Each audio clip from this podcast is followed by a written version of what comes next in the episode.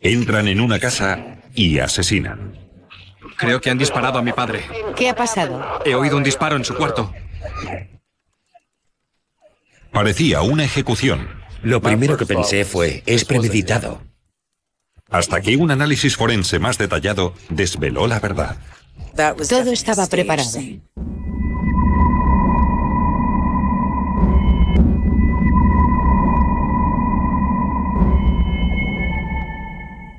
Uno de los mejores abogados defensores de San Antonio, Texas, era Leslie Baum.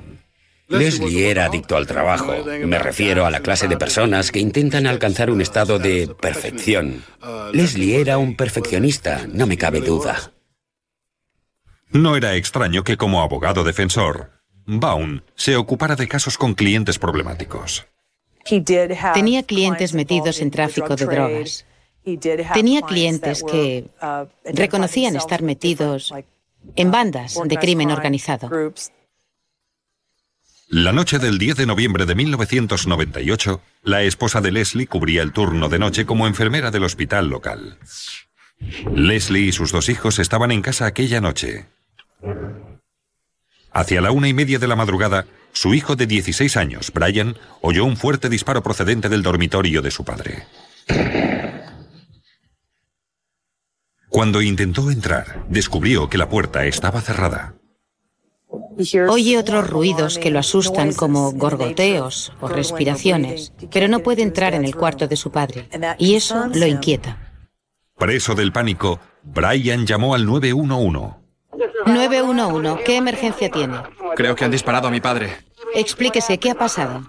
Hacia la una y media. He oído un disparo. Arriba, en su cuarto. La puerta está cerrada. ¿Ha hablado con él? Se ha oído un tiro en su cuarto, pero no puedo entrar, la puerta está cerrada. Después de llamar, Brian llevó a su hermano de 11 años a casa de los vecinos. Temió que pudiera haber alguien en la casa y por eso se llevó a su hermano, para asegurarse de que no le hicieran daño. Cuando llegó la ambulancia, echaron abajo la puerta del dormitorio y hallaron a Leslie Baum muerto. Tenía una única herida de bala en la cabeza. Había una piedra de roca caliza en el suelo de la habitación y una ventana rota. El supuesto punto de acceso del asesino. Las puertas cristaleras daban a un balcón y en una de las puertas el agujero era de grandes dimensiones. Alguien había arrojado una roca contra las puertas cristaleras y por el tamaño de ese agujero pasaba una persona adulta. Desde un principio estaba claro que era un asesinato. Había un cartucho Spen en el suelo. Y la bala Spent se halló en el cojín bajo la cabeza de Baum.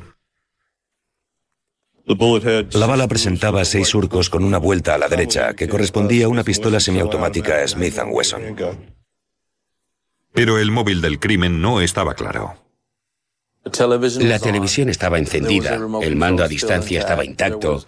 No había indicios de cajones abiertos ni que alguien hubiera registrado ni buscado algo, ya fueran joyas o dinero, y nada indicaba que había sido un robo. Leslie Baum solo tenía 44 años. Lo primero que pensé fue, es premeditado. Un día antes, un fiscal oyó sin querer a Baum decir que temía ser objeto de violencia. A veces es el riesgo que corres cuando pierdes un caso con un cliente que trafica con drogas. Lo que pensé fue que los rumores eran que quizás fuera un cliente descontento, alguien furioso con él. El detective de homicidios, Alfred Damiani, comunica la noticia a la esposa de Leslie, Madeleine. He hecho cientos de notificaciones como esta. Y después del choque inicial preguntan, ¿cómo? ¿Qué ha pasado? Pero ella no. Ella nunca lo preguntó. Y descubren otra sorpresa en la llamada al 911.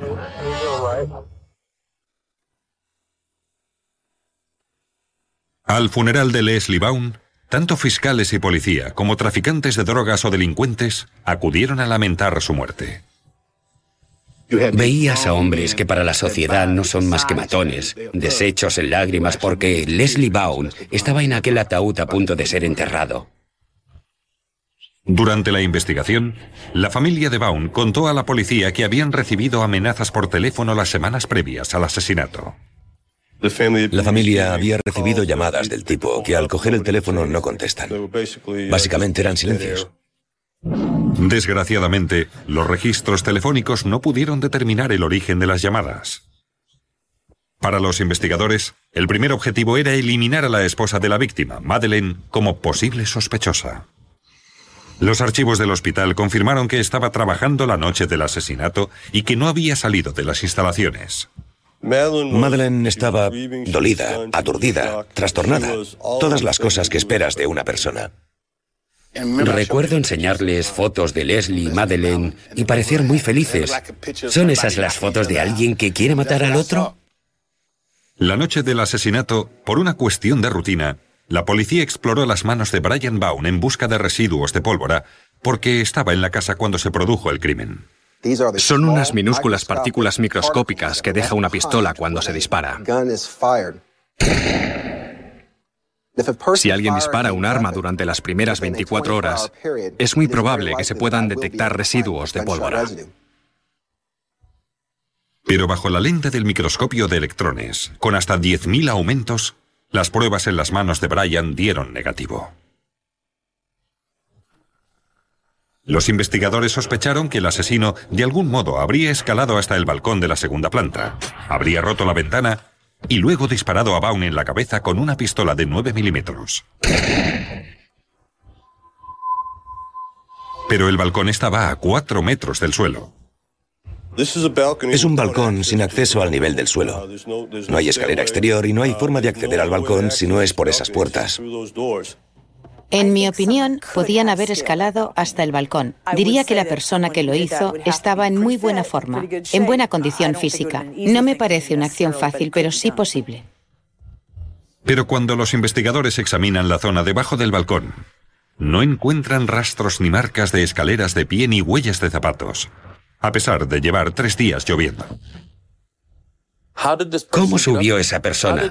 ¿Cómo logró escalar y llegar al balcón de madera de la segunda planta y entrar en la residencia? Si hubieran pisado el suelo, ya fuera con zapatos o una escalera u otros utensilios, habría marcas en la tierra. Y los investigadores ven imposible que lanzaran la roca desde el jardín. Pesaba casi cuatro kilos y medio. Tendría que haber sido una persona muy fuerte para arrojar la roca desde el jardín y que atravesara el cristal. No había pruebas de actividad alguna, de alguien que hubiera andado por la zona. Absolutamente ninguna huella. Y los investigadores dan con otra incoherencia.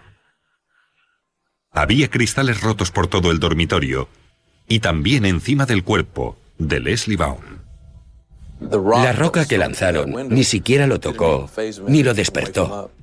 La conclusión obvia que sacas es que el hombre probablemente ya estaba muerto. Las pruebas toxicológicas no detectan drogas ni alcohol en el organismo de Leslie Baum. Así que las pruebas no determinan si estaba inconsciente antes del asesinato. Luego, los investigadores mandan la roca al laboratorio forense para que sea analizada. Hablé con un forense y le pregunté si existía un proceso de identificación dactiloscópica para intentar reactivar esas huellas latentes. El proceso se llama ahumado con cianocrilato. Calentado, el pegamento despide vapores que se adhieren a la huella dactilar y la adhesión es mayor que con el polvo dactilar. Quieres conservar cualquier rastro de huella dactilar o huellas que haya en la roca. Quieres estar seguro de no borrarlas usando un pincel. Lamentablemente, la superficie de la roca era demasiado irregular. El test no funciona. Sin embargo, los investigadores no ven coherente la historia de Brian Baum. Brian llamó al 911 informando del disparo a la 1 y 46 de la madrugada. ¿Cómo te llamas? Baum. ¿Hay alguien contigo? He llevado a mi hermano a casa de los vecinos. Pero Brian llevó a su hermano a casa de los vecinos 20 minutos antes, a la 1 y 24. Brian contó a los Floyd que ya había avisado al 911 y que volvía a la casa hasta que llegara la policía. Cuando pregunté al señor y la señora Floyd qué hora era, los dos dijeron que era exactamente la 1.24 de la madrugada, según el reloj que tenían en el dormitorio. Brian llegó a casa de los Floyd a la 1.24, pero no llamó al 911 hasta la 1.46. ¿Qué estuvo haciendo Brian esos 20 minutos? Solo había tres personas en la casa la noche del asesinato de Leslie Baum, la víctima y sus dos hijos. Una revisión de antecedentes reveló que Brian, de 16 años, ya había sido arrestado. Discutió con uno de los guardias de seguridad de la bolera, que en realidad era un ex ayudante del sheriff del condado. Y en ese altercado terminó pegando al ayudante y luego escapando, evadiéndose del lugar. Y eran cargos pendientes cuando Leslie fue asesinado. Los investigadores supieron también que el coche de Brian se había incendiado tres meses antes del asesinato de su padre. El origen era sospechoso. Hubo una llamada de emergencia. El vehículo fue declarado siniestro total. No se sabe con certeza si Brian fue responsable del incendio o si estaba allí cuando el fuego empezó. No se sabe si Leslie Baum lo sospechaba o no. Pero se ofreció a comprarle un coche usado a Brian para sustituir el otro destrozado por el fuego. Al parecer, Brian quería uno nuevo. Un vendedor de coches declaró a la policía haber presenciado una fuerte discusión entre los dos la tarde del asesinato. Había sacado malas notas y por eso su padre no quería comprarle un coche nuevo. Según el hermano pequeño de Brian, Chris, la discusión continuó cuando llegaron a casa hasta muy avanzada la tarde del asesinato. Según Chris, Brian quería vengarse amenazando con dejar el equipo de baloncesto del instituto, renunciando a cualquier oportunidad de una beca universitaria. En la declaración de Chris, el chico cuenta que hubo una fuerte discusión entre él y su padre en el cuarto de Brian sobre las once y media de la noche. Los investigadores espolvorearon el dormitorio entero en busca de huellas del dormitorio y no hallaron otras huellas que no fueran de los miembros de la familia. Pero en el marco de la puerta acristalada rota, los investigadores encontraron solo un tipo de huella. Las de Brian. Encontrar tus huellas en tu casa no es tan relevante, pero considerando la historia explicada sobre lo sucedido y que en la puerta no había otras huellas, es otra pieza más del puzzle. Los investigadores hallaron fragmentos de cristal fuera de la habitación en el pasillo que lleva al baño. Era fácil ver que eran del asesino. Hay rastros de pruebas, transferencias de sangre y tejido en una pared junto a la puerta del dormitorio, y eso es significativo. Seguimos el rastro de cristales hasta el baño y luego, dentro del baño, hallamos otros fragmentos más y también dos cabellos negros en la zona del lavabo. Todos los cabellos del baño se mandaron a analizar al laboratorio forense. Esos cabellos tenían un patrón de pigmentación muy denso y agrupado. Eran cortos, eran semicirculares. Contenían el conjunto de características que coinciden y se asocian al típico pelo de una persona de color. Finalmente, los investigadores escuchan toda la conversación entre Brian y la operadora del 911 la noche del asesinato. Brian había dicho que la puerta del dormitorio de su padre estaba cerrada, pero explicó a la operadora un pequeño detalle que solo el asesino podía conocer. Creo que han disparado a mi padre. Le estoy llamando y no responde. Está sangrando por la boca. ¿Has entrado en la habitación? No puedo, la puerta está cerrada. ¿Y cómo sabes que está sangrando por la boca? Se ha oído un disparo en su cuarto. Pero dices que no puedes entrar en el cuarto, ¿correcto? No puedo entrar en el cuarto, la puerta está cerrada. ¿Y cómo sabes que sangra por la boca? No lo sé. No hay forma de que Brian Baum supiera que habían disparado a su padre si la puerta estaba cerrada y no podía entrar. La prueba principal contra Brian Baum era Brian Baum. Él fue su peor prueba. Los investigadores sospechan que Brian usó una pistola de 9 milímetros de la colección de armas de su padre. Creemos, después de hablar con sus amigos y su jefe, que guardaba una pistola en la mesita de noche, pero el día que lo mataron, allí no había armas. Nos dijeron que había tenido pistolas de 9 milímetros en épocas anteriores, y a Leslie lo asesinaron con una 9 milímetros. El arma en arma en este caso no se halló nunca. Finalmente, los investigadores interrogan a la única otra persona que también estaba en la casa en el momento del asesinato, el hermano menor de Brian, Chris. Preguntamos a Chris, ¿crees que Brian mataría a tu padre? Y Chris respondió, no lo sé.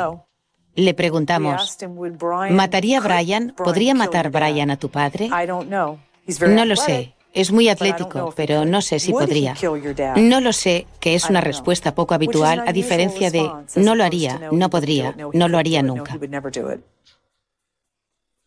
Brian Baum fue arrestado y acusado del asesinato de su padre. ¿Pero podría condenarlo un jurado con tan pocas pruebas? Tres meses antes del asesinato de Leslie Baum, los fiscales creen que su hijo, Brian, había incendiado su coche como excusa para tener uno nuevo.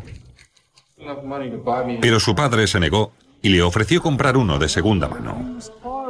Al parecer pelearon por eso y otras razones, como sus notas en el instituto y cómo estaba minando sus posibilidades de una beca de deportes para ir a la universidad. Según Chris Baum, padre e hijo pelearon hasta las once y media la noche del asesinato. Los fiscales creen que Brian esperó a que su padre se quedara dormido. Luego, despertó a su hermano pequeño y lo llevó a casa de los vecinos.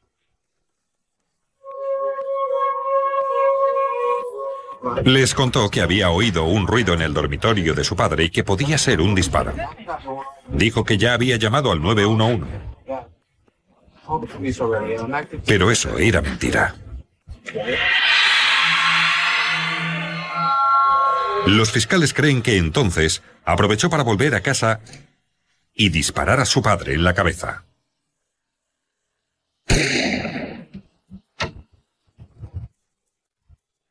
Para crear la sensación de que el autor había sido un intruso, Brian salió al balcón y rompió el cristal con una roca. Fragmentos de cristal aterrizaron en el cuerpo del padre, lo que prueba que sucedió cuando estaba muerto. Los indicios sugieren que Brian cerró la puerta del cuarto y fue dejando fragmentos de cristal por el pasillo de camino al baño, donde se lavó. Se desconoce dónde tiró el arma y la ropa ensangrentada. 22 minutos después de llevar a su hermano a casa de los vecinos, Brian finalmente llamó al 911. La llamada estaba llena de incoherencias. Está sangrando por la zona de la boca. ¿Has entrado en la habitación? La puerta está cerrada. ¿Y cómo sabes que está sangrando por la boca? En enero de 2000, Brian Baum compareció ante un tribunal por el asesinato de su padre. Y fue tratado como un adulto. No creo que puedas estar en tu sano juicio cuando haces algo así de horroroso si estás bien de la cabeza. Y es lo que pienso. No me convencerán de que estaba en su sano juicio si pulsó aquel gatillo. La defensa sostenía que un intruso había cometido el asesinato. Pero la ausencia de barro en el balcón externo a la habitación evidenciaba que el asesino estaba en el interior de la casa. Y las huellas de Brian eran las únicas en la puerta del cristal roto. Brian también mintió en la llamada al 911 y conocía claramente información que solo el asesino podía saber. El jurado declaró a Brian Baum culpable. Este jurado evalúa el castigo para el acusado Brian Baum y lo condena a 33 años. Podrá salir en libertad condicional en el 2017. Si Leslie Baum estuviera aquí, pediría a los fiscales que fueran indulgentes con su hijo. Así lo creo. Todo padre lo haría. Nosotros no podríamos comprender que nuestros hijos nos hagan algo tan horroroso. Tenía un arma. Se la quitó a su padre mientras dormía, apuntó a la cabeza de su padre, que estaba de espaldas, y le voló el cerebro. Sí, creo que ha de estar entre rejas. Era un atleta de primera. Es un chaval que probablemente hubiera encontrado la forma de terminar bien la escuela y graduarse y probablemente habría ido a la universidad jugando al baloncesto y probablemente lo habría pasado en grande. En cambio, ahora se pasará la vida en la cárcel. Poca gente se imagina a un hijo matando a su padre. Pero las pruebas recogidas y las pruebas ausentes en la escena del crimen demostraron lo que pasó. Es un caso tan insólito que la ciencia forense fue crucial. Pero no, no como es habitual. La falta de pruebas, de algún modo, fue concluyente. Fue un acto que probablemente llevaba planeando unos días antes, o lo planeó esa noche, pero metió la pata y no supo ocultar sus pruebas. Él dio todas las pistas necesarias para condenarlo. Y de hecho, dio pruebas de que eran tan contundentes que era imposible no declararlo culpable. Hacen falta días y semanas de investigación. Pues hacen falta vidas que destruyes y no te das cuenta cuando pulsas el gatillo porque una vez lo has pulsado, la bala está allí.